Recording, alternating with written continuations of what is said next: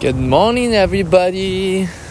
So, I'm just here to do my podcast because we talked about how important it is to do, to be consistent and to have a routine. And so, I'm here.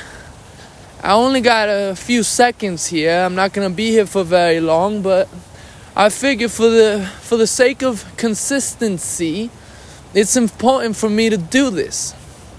I'm walking to the building in which I work in, and with the little bit of time that I got, I figured I'd do something. Let me just say one thing. Remember that your intuition is very, very intelligent and that you should have never neglect it, all right? That's the message for today. I love you. And you better take care of yourself and be kind toward yourself and trust yourself and give yourself a little bit more credit, okay? That's the message. Thank you.